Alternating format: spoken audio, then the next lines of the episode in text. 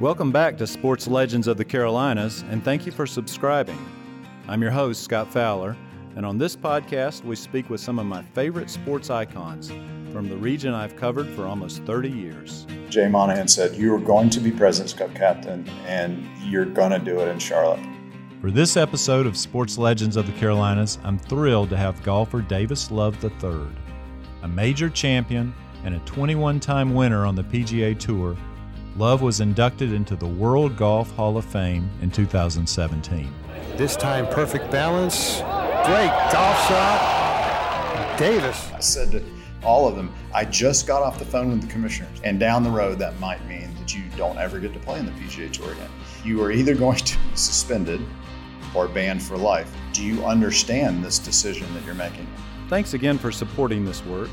Here's the rest of our conversation. President's Cup is one of the PGA Tour's real tentpole events. I mean, a, an enormous deal for for Charlotte, of course, this year, but wherever it's played.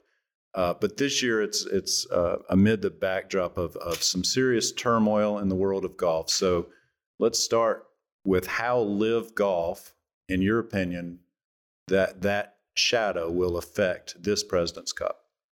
Well, first of all, it, it it knocks out a bunch of players to play. Um, so that's disappointing. Um, but that is the Presidents Cup is just one tournament on the PGA Tour that these guys have, are taking a chance on never getting to play again. So that's um, both heart wrenching, disappointing, and sometimes infuriating that you have we're having to deal with this. That the story of going into the FedEx Cup playoffs and during the FedEx Cup playoffs was who's here and who's not here. There was a court case before they could go play. Um, that's that's just very sad for the game. For Trevor Immelman's team, it's a lot bigger losses for him. Obviously, he took a big hit from top to bottom. Um, we lost potential players. Dustin was way down the list. Taylor Gooch was ninth when um, when the the LIV Tour started playing, so he had a chance to make the team. Um, but what I keep saying, our first 12 is really good, and our second 12 is really good. Yeah. They're just different names. And then our third 12 is really good. And if we have to go past that, we still have really good players. Um, Trevor's problem is his first 12 was really good, and his second 12 was maybe not quite as good, and his third 12, he starts to fall off. Um, so that's always been their problem an international team. We've always yeah. we always had the depth, and if we got going really well, it was hard to beat our top twelve. Um, the last two Presidents Cups, they have played much much better. Um, they've become a lot more organized. You know, they really had us on the ropes in Australia in 2019. Um, they seems like the farther away game we get, the better they they do. Um, they've Australia twice and South Africa have been their their best. So we have the home field advantage in Charlotte for sure. Um, but Trevor and I both have come to the realization that this President's Cup is going to mean something a little bit more. It means that we're going to have 24 guys there that really do want to be on the PGA Tour and they really do want to play for their country. And Mackenzie Hughes won our RSM Classic. Um, he's a really good player that we know he's a great player, but maybe the rest of the world doesn't know he's a great player. They're going to have, and it happens a lot in the Ryder Cups, is that some player you really don't know comes in and he's fired up and he gets on a roll, and next thing you know, he's beating the top players in the U.S. So I, I expect that we're going to have we're going to have a match on our hands of guys that are um, proud, guys are excited to be on Trevor's team. We have the same on our team. We have you know. Um, we don't look like we have much hole in our lineup, but you certainly miss our kind of our um, our hero. Dustin Johnson was kind of a leader of the team. Um, we'll miss him um, in the team room on the golf. course. You know, Colin Morikawa had a really good partner but it only lasted one year. So now we got to we're gonna have to reboot for Colin. Um, but once we start Thursday, that'll hopefully all fade into the background and it'll be great matches. And that's what we're going to have to focus our team on is, hey, the build up and the noise, as Belichick says, we're just going to have to ignore the noise until we go tee off. Right. Once Thursday begins, it'll probably be about the golf. But you're right. I think the lead up has to. A lot of it is going to be about LIV golf. I listened to one interview that you you did, and you mentioned that you had had a discussion uh, uh, with Dustin Johnson, among others, uh, and he was pretty forthright as to why he left. Right? Is, is am I? Yeah, no. I, before London, yeah. I talked to to Dustin. He's yeah. num- number one guy on my on my list, and then Taylor Gooch second because he was ninth in points, and a local resident at Sea Island, Hudson Swafford. Like, do you guys understand the ramifications of this? And they know who I am as a person. They know where my heart is, and that I'm I'm not against them as people, um, as human beings. Um, but they also know where I stand for the PGA Tour, and I just wanted to make them understand that the commissioner. I've said to all of them, I just got off the phone with the commissioner, so I make sure that I explain this to you correctly. Yes. And you are either going to be suspended or banned for life. And that means you're not going to play in the President's Cup. I really don't want you taking the risk. And down the road, that might mean that you don't ever get to play in the PGA Tour again. Do you understand this decision that you're making? And Dustin was very honest. Um, and Dustin has been my best um, teammate and player on teams I've assistant captain and captain. I, I missed four holes of his Ryder Cup last year, and he lost two of them. and he still afterwards go, "Come on, Cap, why'd you why'd you let us down?" I go, "Well, you were four up. Why? I didn't need to walk those three three or four holes. I cut the corner."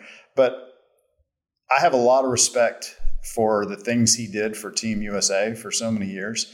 Um, he he catches a little bit of grief about not, you know, maybe not trying or not caring or not not being smart enough. He's he's the most committed guy we had on the team. He would do anything we asked him to do. He did not act like a superstar one time. So that conversation was hard, but he said, "I understand all that," and um, I made a I made a financial decision and a business decision. I thought about it long and hard, and you have to respect a guy that tells you that. I said, "Look, Dustin, I don't agree, but if that's your decision, that's what you want to do. Just make sure that I get invited to go fishing." And he said, "You got it, Cap. We're, we're going fishing." But the guys that lie to you or tell you that they're right and the tour is wrong, I, I have a problem with. And I, I don't think I'll ever get over that. Now, if any of those, whatever, 18 guys ever say, We want to come back, will you help me? I'm the first one to go to bat for them, to try to make it work out. I believe in grace and forgiveness. But for now, it's a fight, unfortunately.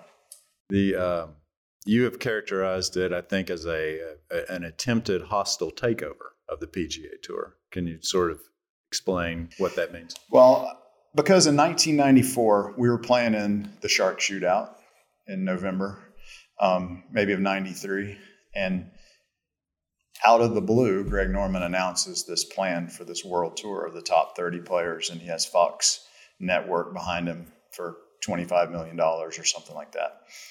And then it became the same thing as happening now a fight amongst the players. Um, the commissioner trying to say this is not going to work. It's against against our rules. It's not the best interest. And the only way it ended was a meeting in Arnold Palmer's office during the Bay Hill term, and Arnie shut it down. So I I um I got I got drug into it, and um, as a five time board member of the PGA Tour, um, which is 19 years in the boardroom. And so i am in the middle of it, in the midst of it. And um, I, I, wish I wasn't. I wish we weren't there. But um, it's it just becomes more and more disappointing that we're not doing what I think Arnie would want us to do. He was able to shut it down on sheer force of personality, really, or I well, mean, just uh, the respect he, that he engendered. Uh, obviously, he's a great friend to all the the the tour, but especially was friends with Tim Finchem. And Tim said, you know, what are we going to do here? And so the strategy that Greg Norman had was that the top players would would go and do this, and then they'd be allowed to do whatever they wanted otherwise. And Arnie said, no, Jack and I helped form the PGA Tour. We could have taken ownership in it. We could have set it up for just the top players, but that's not the right thing to do.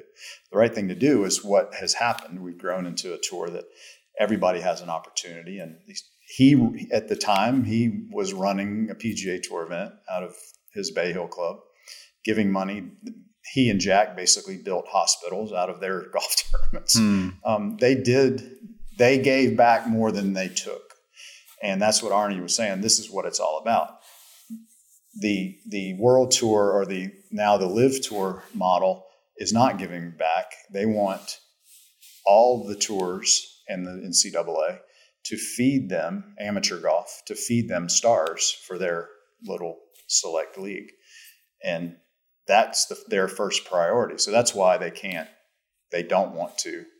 Um, the tour doesn't want to coexist. They, they want them to be the number one league, which is a great goal, but it's, it's not, it's not going to be good for the game if the PGA Tour and the DP World Tour are relegated to feeder tours to um, the LIV Golf Tour. Almost like the AAA And model or something to go to the ma- that's the Yeah. majors. Or They're something. welcome. They're welcome to go play these events. You know, obviously, it would have worked out better for them um, and legally better for them if they played, you know, two in Australia and two in Asia and a bunch of tournaments, um, you know, in the Middle East and not tried to come to America. But why did Greg Norman and Roy McIlroy and all these people come to the PGA Tour? A lot of them moved to the United States and base out of here because it's the best tour. It's the it's the biggest tour. It's where the most money is on the PGA Tour.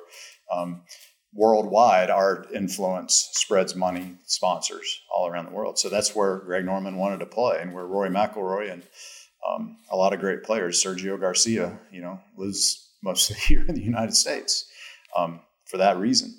Um, in the in the system that Jack and Arnie set up and that the World Golf organizations have grown, it actually works. Roy McIlroy is a member of the DP World Tour. It's his home tour, and he wins the FedEx every other year Yeah, right. because he he follows the rules of the DP Tour and he follows the rules of the PGA Tour to be a member. And conversely, Billy Horschel, who's won the FedEx Cup, he's a member of the European Tour, and he goes over right before the President's Cup and plays at Wentworth because he likes it. It's fun, and he's a member of two tours. But he doesn't tell the DP World Tour, "I'm Billy Horschel, PGA Tour member.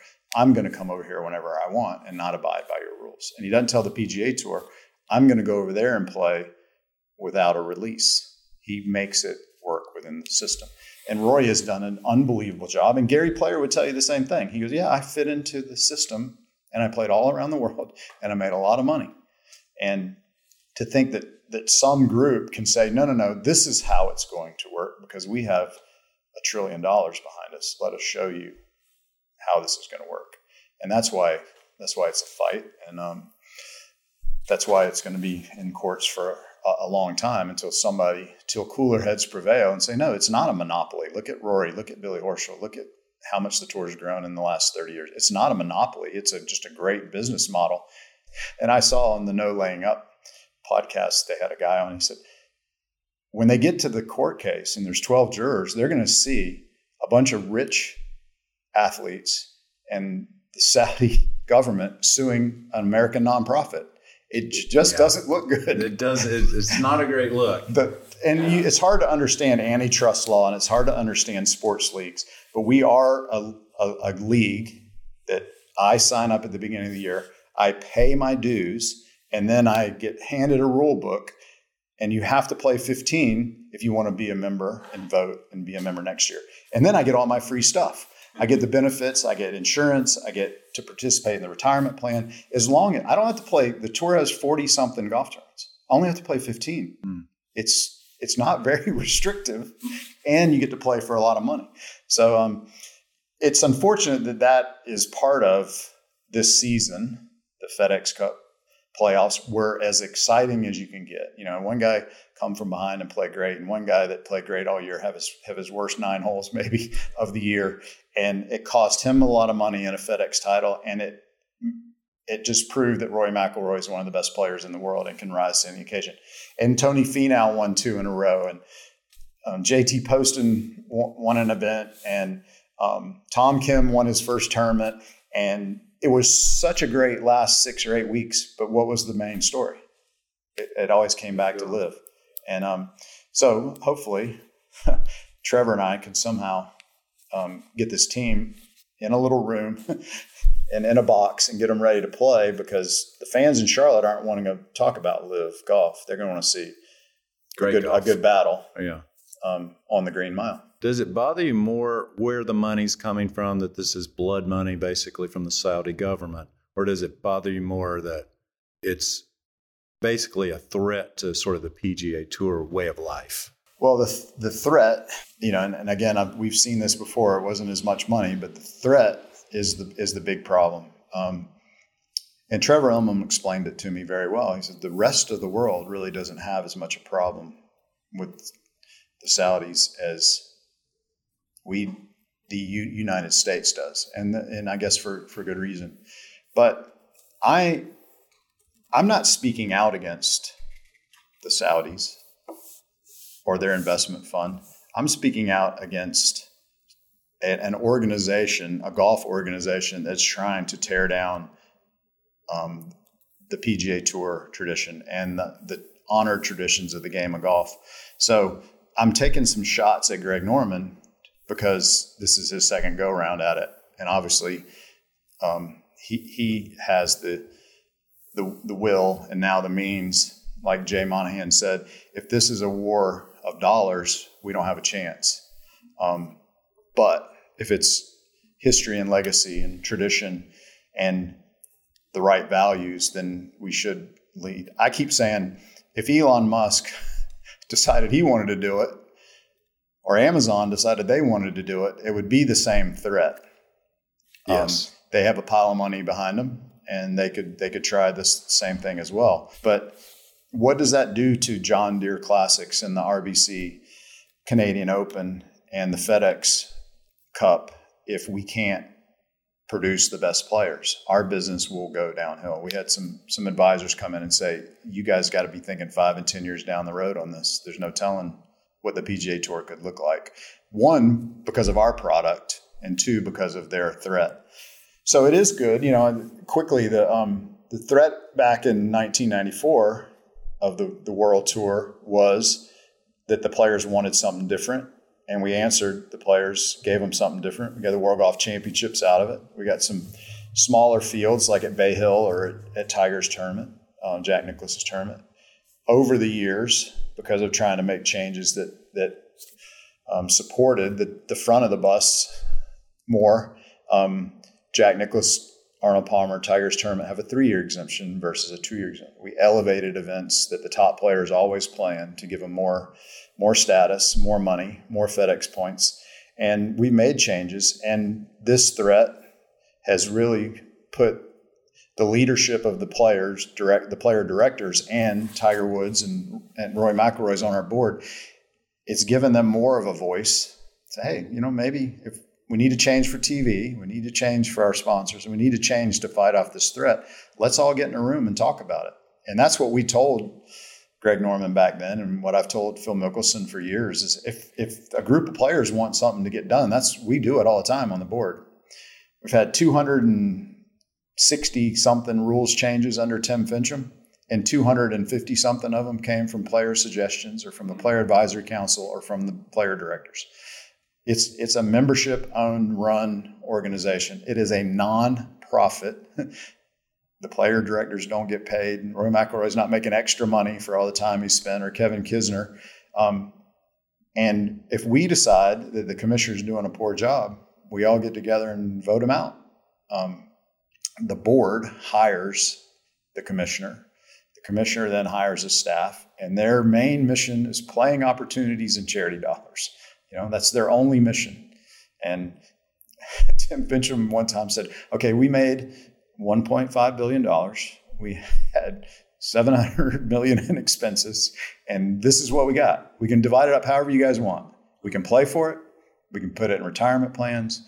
We can bonus it out. We can give starting bonuses, however you want. But the best way to do it is for some guys to miss the cut and not get paid, some guys to win and get paid. That's our model. And every one of these tournaments that we build, you know, Davis Love Foundation owns and operates Arson tournament. I'm responsible financially. The more money I make, the more I give to charity, just like the, PGA Tour. And he said, as long as we play for money and guys miss cuts and guys start at the year at zero, fans can understand that and get behind it, and it's the most um, most noble maybe of all sports. You, you don't play well, you just don't get paid, and you can get paid very well. Yes, very well. Yes. The 125th guy makes a million dollars in prize money. So if he does spend, you know, three, four, five hundred thousand to travel that year, which is a lot, but he still makes a lot of money. And they did an example. If a rookie comes out now, Davis Love III made $58 million in comprehensive earnings, official money, unofficial FedEx, retirement. If that young player has Davis Love's career going forward, he would make $615 million. Now, I was at the top, maybe the top end, but obviously Tiger Woods, Phil Mickelson, a lot of guys had much better careers financially than me. But the potential is to make 200, 300, 400, 5 million in your career. That there's more money than you could ever need. So leaving leaving the PGA Tour to get guaranteed money still is kind of a bad argument because you can make a lot of money and play for history and legacy and tradition, just like Tiger always says. Well, and that brings up a point that, and I mean, I'm a journalist, so I'm always going to be middle class and have been fine with that for a long time. But how much money is enough? I don't really get if you have 50 million or 250 million. What's the difference? Do you buy like a third plane or a fifth house? I mean, where? I don't even really. I can't fathom the numbers. We can dive into. It sounds pretty pretty greedy. Dive honestly. into the problems of this world. Yeah, um, and that's what the Bible has always said: is that you know, money is not going to make you happy. Um, but as a kid, I 100% guarantee you, no kid that plays on the PGA Tour, like Max Homa says, you can't buy my dream. They didn't make a putt for a million dollars or a hundred million dollars or two hundred million dollars, or this putt is to get a big deal with Titleist. No, this putt's to win the U.S. Open. This putt's to win the Masters. This putt's to win the Players Championship. To beat Jack Nicklaus. To beat Fred Couples. It was it, it was never about money. And Rory McIlroy, and I can't quote him, but he said something like, "Maybe I play better in the FedEx Cup because I'm not playing for money." Hmm. And as the guys, Tiger Woods wasn't playing for money. He had a checklist of goals, and one of them was to beat Davis Love the third right out of the gate, and he beat me in a playoff to get his first win. And one of them was to run down Fred Couples, and one of them was to eclipse Greg Norman, and one of them was to eclipse Jack Nicklaus. Um, he didn't come out here saying, "I'm going to pile up the cash," you know. Yeah. That's just a that's just a, an added bene- an added benefit. Yeah. Um, sure. My son sees the lifestyle that he's led and that I've led, and he says, "Wow, I'd like to play on the PGA Tour, make a bunch of money." But he wants to win a PGA Tour event like his dad. You know, he wants to win a PGA Championship like he saw his dad bring home. And little Charlie Woods, you know, wants to win 150 tournaments. Might have right, might have right. won 82. Um, but that's what Tiger and Rory and the rest of the tour, you know, whatever you want to call us, veterans in, in leadership, we just want to provide that for the next kids. We wanted to be there. Tiger wants somebody to play against his records to make him make his records look better. right. you know? Yeah. Um, he he loves the fact that he he has accomplished so much. But the tour gave him a platform. So what does he do? He, he builds a foundation. He takes over a tournament. He actually has two or three tournaments that he's you know involved in that, that create playing opportunities for, for players and he, he gives as much back as he's taken. Well, this has been a wonderful conversation, Davis. We are so happy that you are the President's Cup captain and coming to Charlotte, and it's just going to be an extraordinary week. I know everyone in Charlotte's really looking forward to it. Uh, thank you so much for your time. Thank you. Thank you again for subscribing and supporting local journalism.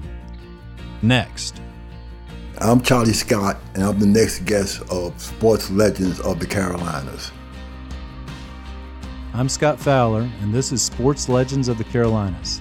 This show is produced by Jeff Siner and Kata Stevens, and the director of audio at McClatchy is Davin Coburn.